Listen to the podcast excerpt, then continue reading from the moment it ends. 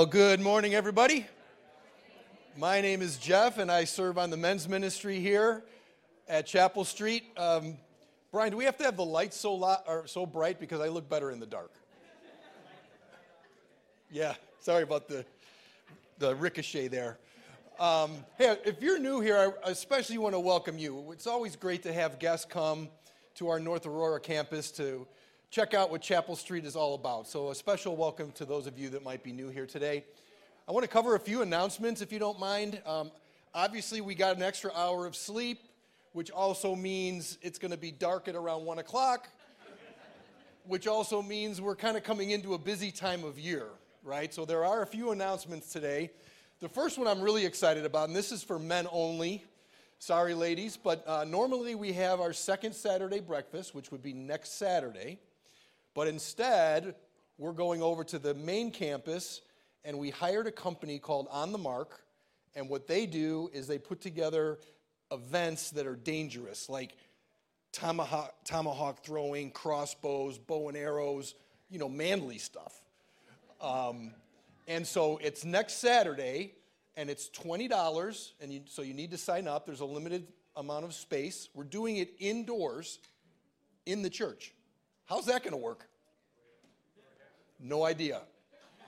So, men, we get to spend $20 to put our life in harm's way. It's going to be great. Um, next Sunday, we have a couple of, of things right here at North Aurora. The first one is baptism. Uh, we have six people signed up to be baptized next Sunday, so you want to be coming back for that. That's always an exciting time to see, you know, a Christian um, publicly acknowledge their faith that they want to follow Christ. Um, if you have not been baptized, it's not too late. Um, after the service, if you go to the welcome table, you can go ahead and sign up. Uh, I believe Heather will be there to take your information, so we'd love to have you last minute. Um, and then the other thing is, after the service next Sunday, we have a free lunch coming in. So, a great opportunity to share a meal together, talk to some old friends, meet some new people, and just build into this North Aurora community. So, we hope you'll stick around after the service uh, next Sunday. Coming up right after Thanksgiving is our uh, child dedication, dedication, and kind of like baptism, it's a way for you to publicly profess that you're going to raise your child to follow Jesus. And so there's a there's two class options. One is today at 11. I'm sure you're not going to make that one because uh, Jeff Frazier is going to talk past 11. Um, and then the second, so the second one is virtual. It's on Monday the 20th via Zoom, and so you can sign up to have your child dedicated on November 26th. Uh, we, we hope you'll do that. And then finally, I hate to do it, but it's time to talk about Christmas. We have our annual Christmas concert on December 9th and 10th at Kesslinger. It's a huge event. There's over 70 people in the choir. And so, um, my understanding is that it's a powerful way to kind of get into the spirit of Christmas. And again, that's on December 9th and 10th. Tickets do go fast, and they're only $5. So please uh, register as soon as you know that you can make that event. And it's a great opportunity to invite a friend as well to uh, help them really understand the true meaning of the Christmas season. So, with that, Stetson, take it away.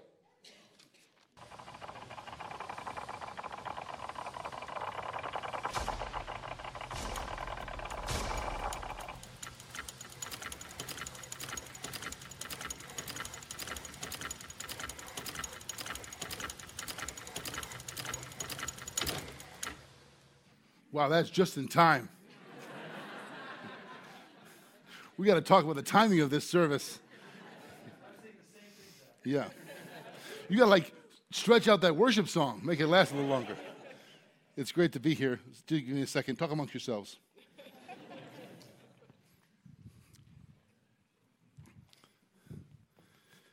And all kidding aside, I was at our South Street campus and I said, uh, I get to be here and in North Aurora. But I was talking kind of fast, and they heard me say at North Aurora, and they went, South Street. I went, hey, hey, relax. it's good to be with you. If you don't know me, my name is Jeff Frazier. I serve as the lead pastor of Chapel Street Church. The pastor of this campus, Andrew Griffiths, is uh, out of town. He's with his wife, Janae, there in New York. She's running the New York City Marathon.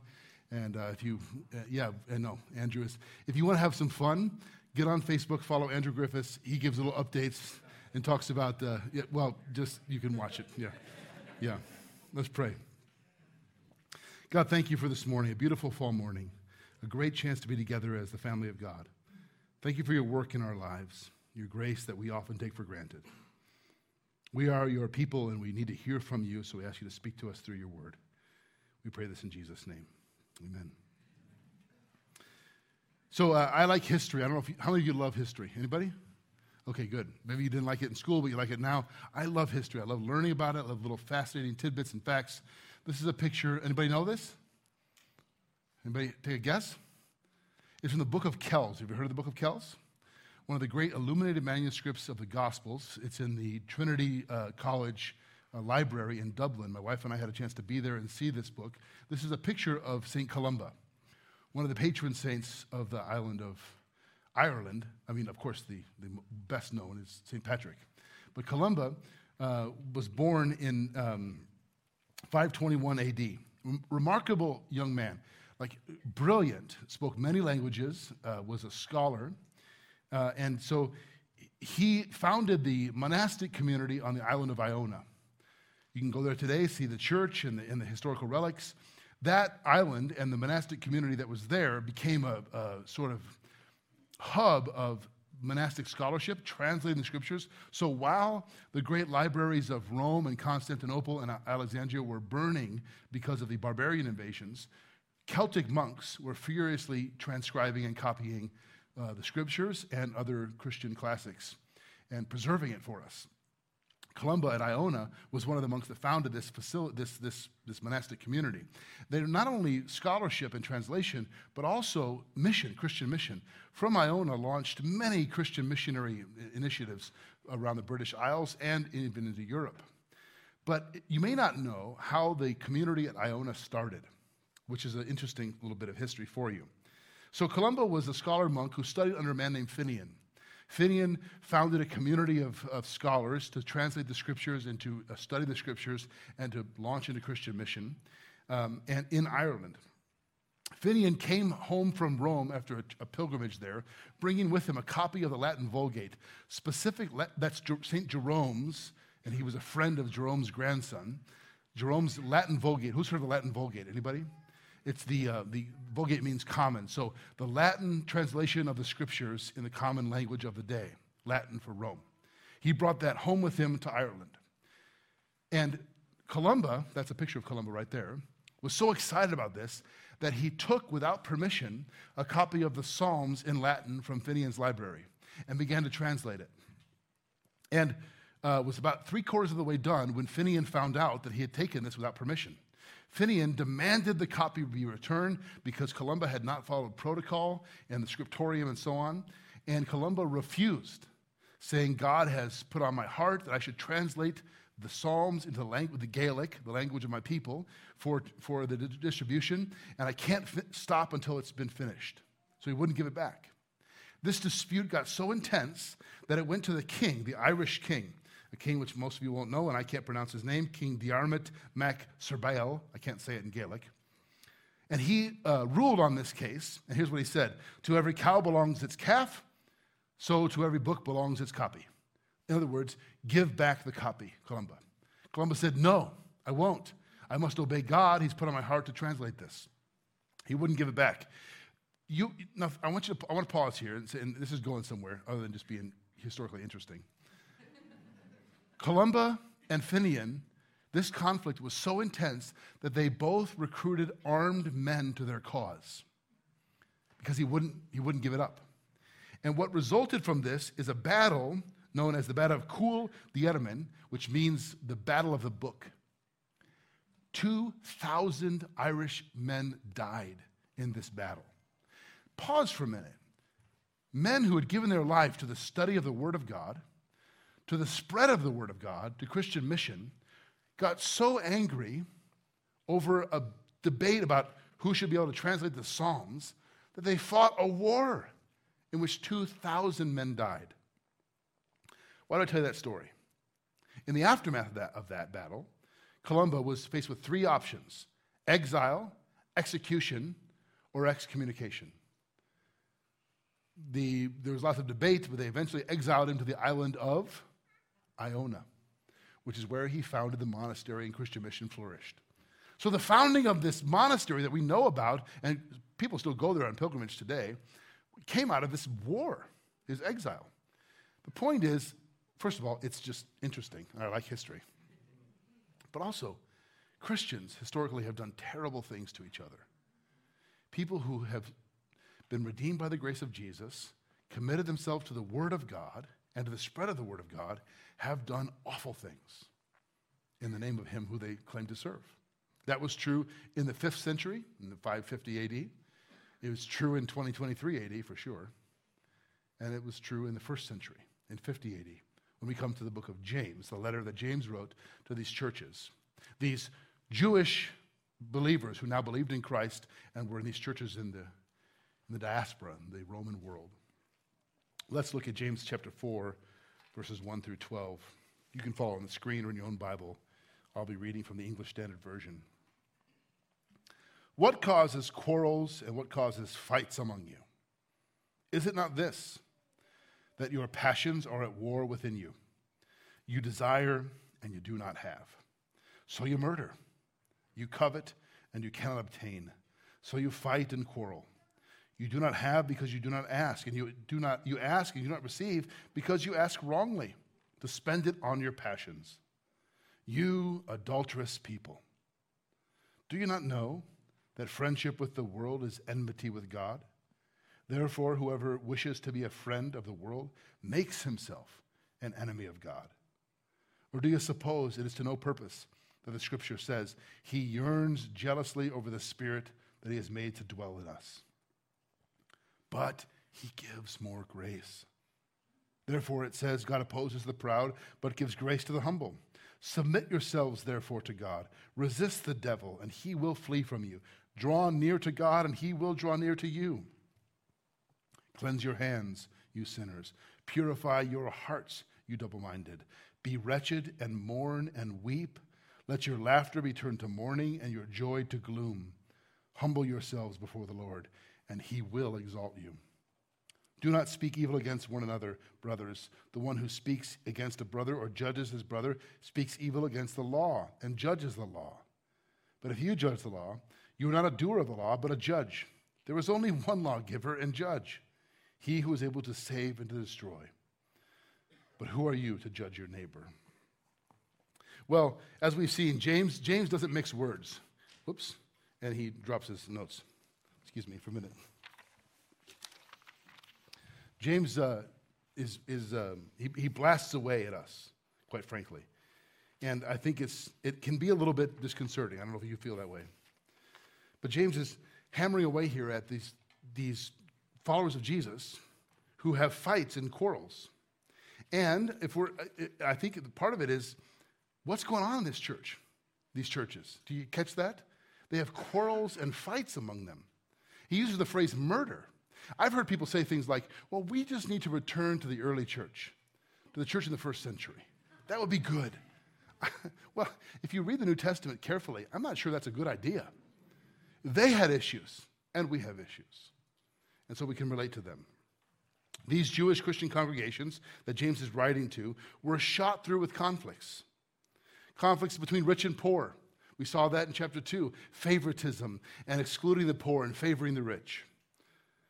Verbal conflicts, the use of their tongue, curse, praising God and cursing each other. Conflicts that involves gossip and slander and uncontrolled tongues, bitter jealousy, selfish ambitions, and the list goes on. So James puts this sort of question to them, and I think to us where is this coming from? What's the root cause of all this bitterness? What, you, what, what really is going on in your hearts that would cause you to behave this way? And this section of the letter is not a new theme. We're going to get there next week. James is not introducing a new theme. He's pausing and saying everything that's come before the taming of the tongue, conflicts between rich and poor, and so on all of this, he's pausing now and saying, let's talk about what's really happening. Are you willing to face it and deal with it?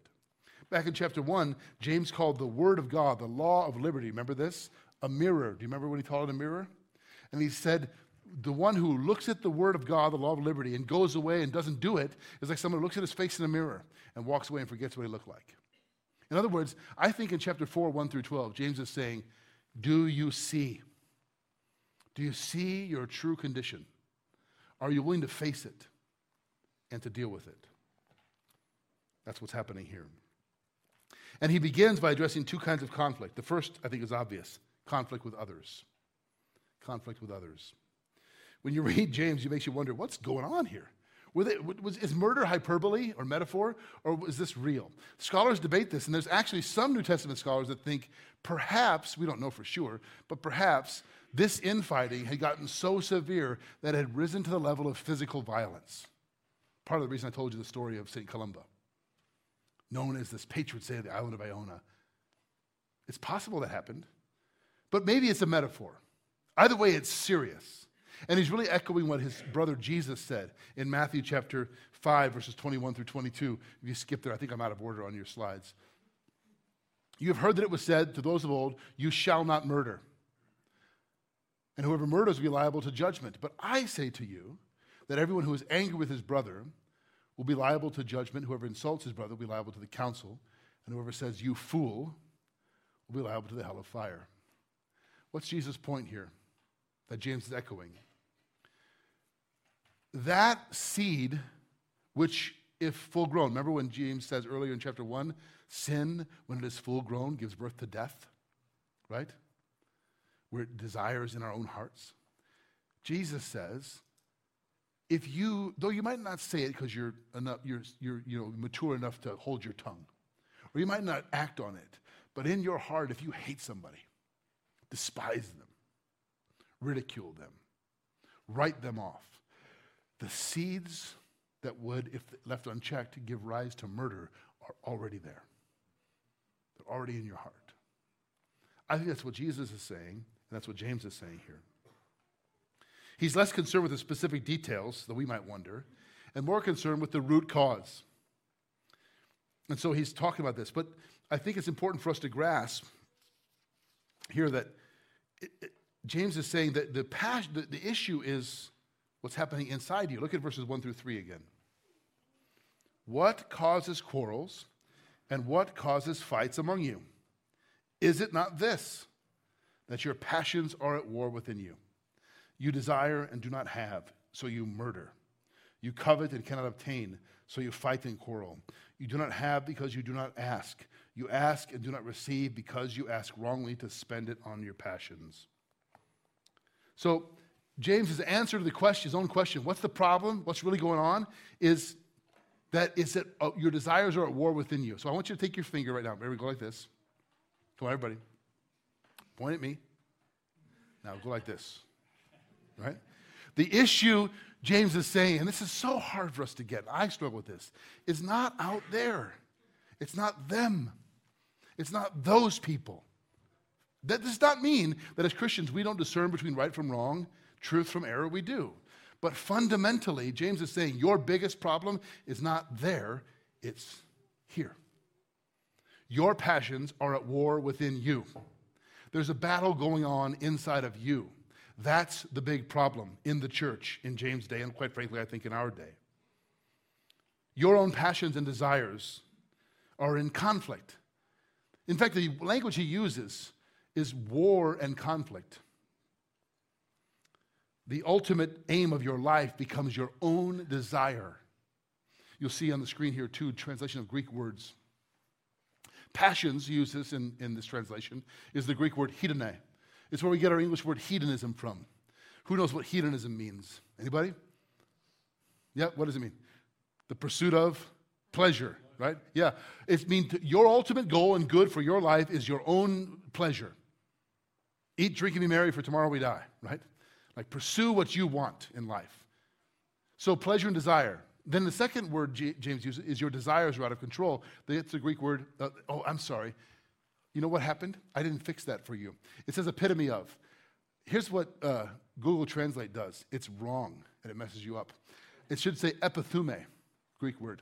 So it translated that, I didn't fix it. Epithume means epi, meaning over, thume, meaning desire. An over desire, a desire that's over your life. So the point James is making is a desire out of control, a desire that consumes you. Your desire to have your way, your personal pleasure, your personal gain is consuming and controlling you. It's become your functional God, which is why in, chapter, in verse 4 he says, You adulterous people. We'll get to that in a minute. Do you follow what he's saying? Now, I want to pause here. The point is that it's not wrong to have desires.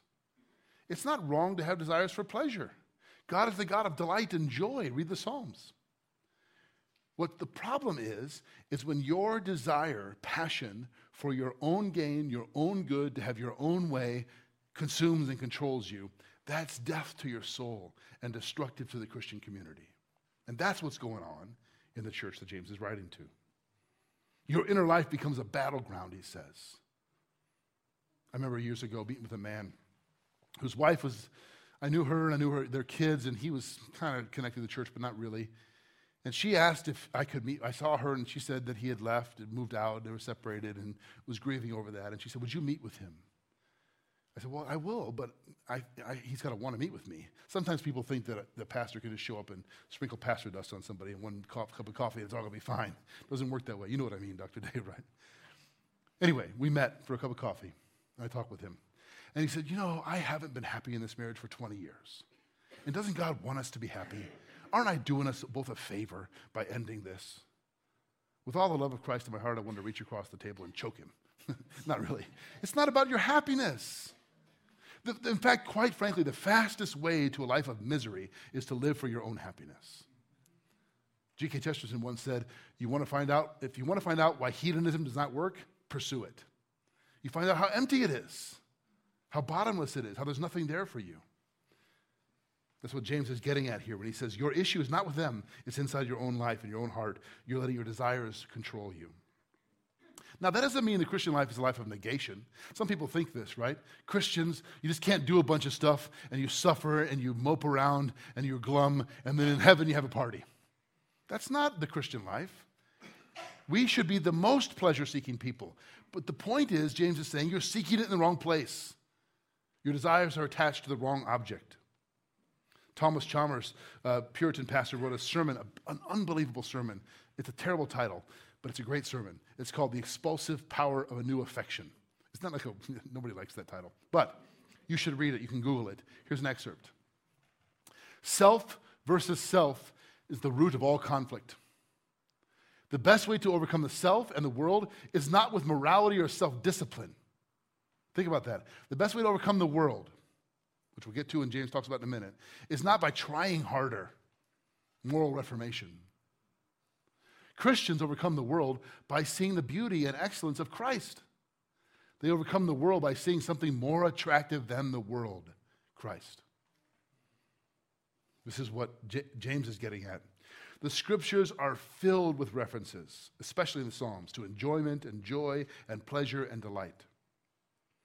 C.S. Lewis in his classic work, The Screwtape Letters. Who's read the Screwtape Letters? Anybody? Oh, my, my people. Right?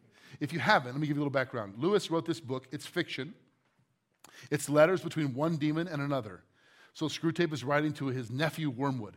Now, Lewis doesn't think, the Bible doesn't teach that demons have nephews and uncles and they don't write letters. He's illustrating a point. But Screwtape is writing to Wormwood about how, and advising him on how to mess up a human's life, your life. So when you hear the word enemy in this letter, it refers to God. Here's what he says Never forget that when we are dealing with any pleasure in its healthy and normal and fulfilling form, we are, in a sense, on the enemy's ground. That is God's ground. I know we have won many a soul through pleasure. All the same, it is His invention, not ours. He made the pleasures. All our research so far has not enabled us to produce one. All we can do is to encourage the humans to take the pleasures which our enemy has produced at times and in ways and in degrees which he has forbidden for their good. Hence, we always try to work away from the natural condition of any pleasure. Now, listen to this an ever increasing craving for an ever diminishing pleasure. That's our formula. This is demons writing. Do you catch that? An ever increasing craving and desire. What's that what James says? Your desires are at war within you. For an ever diminishing pleasure. That's our formula to keep people bitter and unhappy and unsatisfied. The problem is not that we have desires, is that we're chasing the wrong object. Lewis and James get that. This is the heart of idolatry, quite frankly. Jeremiah Jeremiah chapter 2 says, My people have committed two sins. They have rejected me, the source of living water, and they've dug broken cisterns that cannot hold water. In other words, they've walked away from the source of their pleasure and delight and joy, and they're trying to drink from a poisoned well. This brings us to the second point conflict with God. Conflict with God. James says, Your problem is not just with them, it's not only just with you, it's actually with God. Here we come to the heart of James's challenge, and I think his plea for us as the church. Look at verses 4, chapter 4, verses 4 through 5. Once more. You adulterous people. Hold on. There's an exclamation point there. Let me let me read that again. You adulterous people. I don't know why you laugh at that. Do you not know that friendship with the world is enmity with God? Therefore, whoever wishes to be a friend of the world makes himself an enemy of God. Or do you suppose it is to no purpose that the scripture says he yearns jealously over the spirit that he has made to dwell in us? Adultery. Whoa, that's harsh. But over and over in the Old Testament, God is called a jealous God, and we, he it talks about his spousal love for his people, the children of Israel, the people of God. And when they rebel and reject God, they're like an unfaithful spouse who God grieves over and pursues. And when we come to the New Testament, how are we referred to the church in Ephesians chapter 5 as what? The bride of Christ, and he's the groom. So when we chase after the world, we are the unfaithful spouse. James is echoing the, the, the, witness of Scripture throughout. And what his point is that friendship with the world, he's referring, now, there's lots in this world that God says is good. We sing the, the hymn from Martin Luther, This is my Father's world, right? Rocks and trees and skies and seas. His hands thy wonders wrought. Like there's a lot in this world. A beautiful fall morning like today, changing of the colors, crisp air, the, the sport of football, whatever it is you love, right? You know, like, like apple cider, like whatever it is that you love, the, the joy of friendships and family, a reconciled relationship, the kiss of your, of your son or daughter, all the good things in life that we love. That's good in the world. It's good. There's lots of this world we should delight in. But friendship with the world means friendship with friendship with those systems of society and culture that would cause you to live for your own good, your own pleasure, and your own gain. That is exactly opposed to the character of God. Friendship with that world is actually an act of infidelity. It's betrayal, adultery. We are the unfaithful spouse when we pursue after the world. Why? Because because Christ, our groom, died for us, redeemed us, called us into his family, loves us. It's betraying him when we do that. This is serious language that James uses here. He's echoing the Old Testament prophetic language. Okay, you might think, okay, I kind of get that, but enemy of God? I'm not an enemy of God. I mean, I, am not perfect, but I'm not an enemy of God. Actually, James says, when you chase after those desires and passions and align yourself with the trajectory of this world, you're running away from God. You're living contrary to his will and character. You are at odds with him. The definition of an enemy. So maybe the question just for us is this are, think back over your life in the last 12 months, your, your spiritual life. Are you today a better friend of God or friend of the world? Are you more in line with the character and will of God or more in line with the trajectory of this world? Are your desires and actions more formed by, shaped by, influenced by the cares of this world or the Word of God? Verse 5 is a little bit, um, actually, this weekend, our preaching team meeting on, on Thursday, we meet every Thursday, all of us who preach and work through the text. We wrestled with verse 5 because it's a little bit confusing. You'll see it on the screen there. It says, Or do you suppose it is to no purpose that the scripture says, in quotes, He yearns jealously over the spirit that is made, He has made to dwell in us? Here's the problem. Often when you see the scripture says, it's a direct reference to some Old Testament verse. You find it in your footnotes. Here, it's not. There's no Old Testament verse that says that. So it's, what is he? What scripture is he referring to?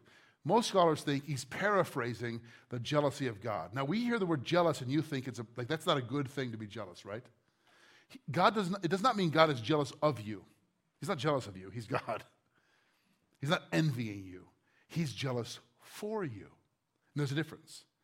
The Old Testament and the New Testament, God is jealous. That is, He's longing and yearning for you to return to Him. And when you wander from Him, He grieves over that. His Spirit grieves over that. His Spirit works in you to remind you and nudge you and draw you back. That's essentially what James is saying. Let me, put, let me paraphrase it for you. When you follow after the world, you align your heart with the cares of the world, when you make your own desire for what you want supreme, God sees that. And God grieves over it. And God deeply longs for you to return to Him because He knows where it's going to lead you if you don't. I think this is important for us to pause because sometimes I'm guilty of this. Somebody who claims to be a Christian and lives according to the world. You know people like this?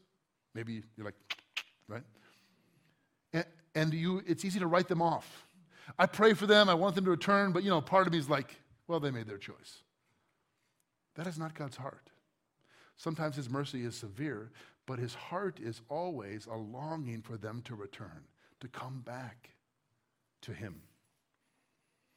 I remember years ago, I've told this story before, but being in Target, and uh, not that I was in Target years ago, I, I, go to Target more than that. But anyway, the point is, I saw this guy from across the aisle, you know, over the top of the aisle, and he saw me, and I saw that he saw me, and he saw that I saw that he saw me, you know.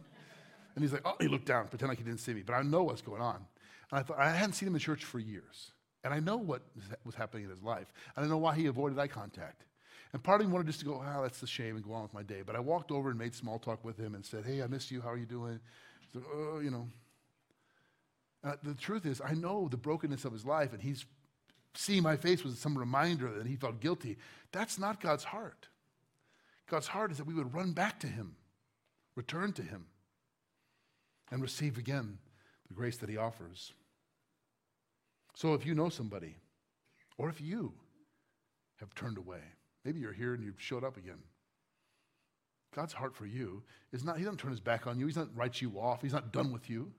He's jealous for you to come back to Him. This leads us to the last point the experience of grace. We use that phrase around here a lot to experience grace, to grow in faith, and to make an impact. But this is, friends, this is the best part. This is such the best part of this letter. Uh, despite all our conflict with others, all the war in our own heart and soul, and all our wrongdoing and unfaithfulness, He's unchanging in His love for us. And sometimes we make the mistake of thinking that, well, God in the Old Testament was sort of grumpy, but Jesus is nice. But actually, if you go back and read the Old Testament, Exodus 34 tells us this that the revelation, the self revelation of God, the fundamental identity of who He is, He appears to Moses, the Lord, the Lord, abounding in steadfast love and grace. Right? He he forgives from generation to generation. He's faithful. This is who God is. And this is what James tells us in James 4, verses 6 through 10. Let's look again at the text. But he gives more grace. Hey, if you have your Bible and you like to highlight or underline or circle or star, circle that one. Those first five words. But he gives more grace. Think of all that's come before here this adultery, fights, quarrels, murder, covetousness, war within you, but he gives more grace. But he gives more grace. Therefore, it says, God opposes the proud, but gives grace to the humble. Submit yourselves, therefore, to God. Resist the devil, and he will flee from you. Draw near to God, and he will draw near to you. Cleanse your hands, you sinners. Purify your hearts, you double minded. Be wretched and mourn and weep. Let your laughter be turned to mourning and your joy to gloom. Humble yourselves before the Lord, and he will exalt you. I love those first lines, but he gives more grace. By the way, that's not saving grace.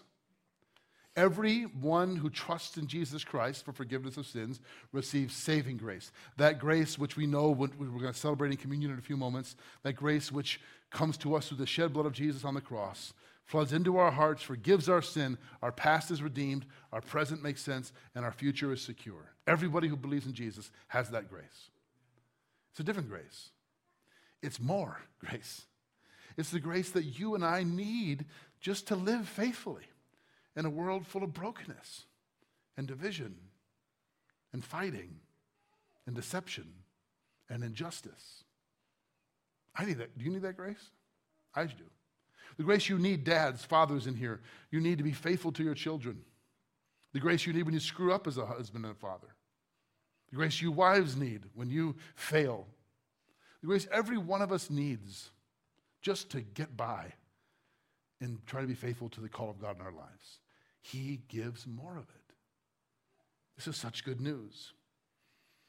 Augustine said, What God demands from us, he gives to us. John chapter 1, verse 16, from his fullness we have all received grace upon grace. Paul in 2 Corinthians chapter 12, some of you know this story, right? Paul the apostle has a thorn in his flesh. We don't know what it was. People debate this. Some ailment, some struggle that was troubling him. So much so that he pleaded with God to take it away. Who knows what God said? Anybody? Come on. Say it again. My grace is sufficient for you. I know you don't normally answer out loud to the pastor, but this is kind of fun. Right? My grace is sufficient, meaning the answer is not to answer Paul's prayer the way he wanted, but it's uh, my grace is enough. It's enough for you. And by the way, Paul, I'll give you more of it when you think you can't handle it. It's sufficient. Well, what's the condition to receiving this all sufficient grace? Now, some of you might be thinking, whoa, whoa, time out. Wait a minute, condition for grace? Grace is the free gift of God. Grace is unmerited favor. It's, we don't, we, we don't, there's no condition. It's free, it's unconditionally given. I don't mean condition in terms of how you earn it or deserve it, because you don't, but the posture in which you have to receive it. There is a condition in which we receive this gift of God freely given. And James tells us, in a word, it's humility. God opposes the proud, but gives grace to the humble. Humble. And verses 7 through 9 of the text are all about what this humility looks like. Notice the pairing of words resist the devil, and he'll flee from you. Draw near to God. So resist the devil in the world and draw near to God. There's actions we must do. Cleanse your hands, you sinners. Purify your hearts, you double minded. Be wretched and mourn and weep. That is, mourning over our own sin recognizing the seriousness of our own betrayal. Humble yourselves before the Lord, and he will exalt you. Now, humility is an interesting thing. Humility is the one virtue you don't get by focusing on it. Have you noticed this? Like you don't, like you could become more, how do you become more humble? By trying hard to be humble? I, personally, I, I have been working on my humility. I don't know if you, have you noticed? Well, I mean, I, let me tell you about it. I mean, I'm really humble. I mean, I'm w- way more humble than I was even a week ago. God's really working on me, and I'm so humble. Right? It doesn't work. Like it's ridiculous. Even, even like it doesn't make sense. Humility is a byproduct. And maybe you've heard C.S. Lewis paraphrased as saying, "Humility is not thinking less of yourself, but thinking of yourself less." Have you heard that before? That he didn't say that. The, the internet is full of bad quotes by, of C.S. Lewis. But what he actually said is even better. Let's, let's see it on the screen here. Do not imagine that if you meet a really humble man, he'll be what most people call humble nowadays. He'll not be a sort of greasy, smarmy person who's always telling you that, of course, he's nobody. That false humility. He will not be thinking about humility. He will not be thinking about himself at all. If anyone would like to acquire humility, I can, I think, tell him the first step. The first step is to realize that one is proud. And a biggish step, too. At least nothing whatever can be done before it. If you think you are not conceited, it means you're very conceited indeed. So if you're sitting here and you're thinking, well, I'm, I, i am not a proud person, but I know people who are, that uh, warning bell should be going off in your mind and heart. All of us, though we might know how to couch this and, and cover it and pretend otherwise, have a proud, selfish, and self righteous heart. That's the war within us. Our passions and desires war within us. But God gives grace to the humble. He gives more grace to us. And the first step toward that posture, purify your hands, cleanse your hearts, right? Right, weep, mourn, and wail, is to recognize that I am proud. I am sinful. I need grace. Let's go back to verse 6 again because it's the best verse in this whole passage. If you if you listen to nothing else, I hope you walk out with this. But he gives more grace. He gives more grace. I don't, I don't know what you're dealing with. Maybe some of you are dealing with, with uh, really crushing personal failure. You've screwed up. He gives more. Maybe some of you are looking, staring at the end of a marriage in the face and you're not sure what to do about it. He gives more grace. Maybe you're facing a, an illness or a diagnosis that's terminal, or somebody you love is facing that. He gives more grace. Maybe you're a control freak and you need to have your way and you've never lost an argument or admitted that you have. he gives more grace. Maybe you're beat down with self loathing. You've always felt not good enough. He gives more grace. Maybe you're holding on to some wound from years ago in the past and you just can't let it go and you, it's eating you up with bitterness and unforgiveness. He gives more grace. Whatever it is, he gives more grace. James is writing to these churches, and there's all kinds of issues then and now. Doing ridiculous, horrible things in the name of their faith in God. They say, Look, your problem is not with them, it's in here. And ultimately, it's between you and God. You're making yourselves enemies of the one you claim to worship. Turn around, turn back to Him. Recognize your pride, your sinfulness. Throw yourselves on His mercy because He's longing to shower you with grace, to pour it out on you. That's James's word to these churches, and I think to the church today, to us as well. And so we're going to close with communion. I'm not sure how we're doing. How are we doing this? I'm going to set it up right now. Okay. And before? Sing before? So are we going to, my point is, are we going to worship first or after? Okay, sorry. So if you have your cups, pull them out. Let me pray as we prepare our hearts. Father in heaven, you give us more grace. And the only condition by which we can receive it is to fall on our faces in humility, to surrender to you. And you long to do that. You're jealous that we would receive more grace from you. We ask your forgiveness for chasing after the things of this world, the cares of this world, the, our own selfish desires, what we think will make us happy, and it never does. Your jealousy is not just for your glory, but for our good. And so, Lord, in this moment, we right now return to you. We humble ourselves before you to the foot of the cross where you remind us the place where we first received mercy and grace through the sacrifice of your Son, our Lord Jesus. I pray this in your name. Let's peel off that bottom layer together. Hold the bread in your hands. And I just want to remind you what the scripture tells us that Jesus took bread, he called himself the bread of life, and he said, This is my body. It is given for you. Eat this in his memory.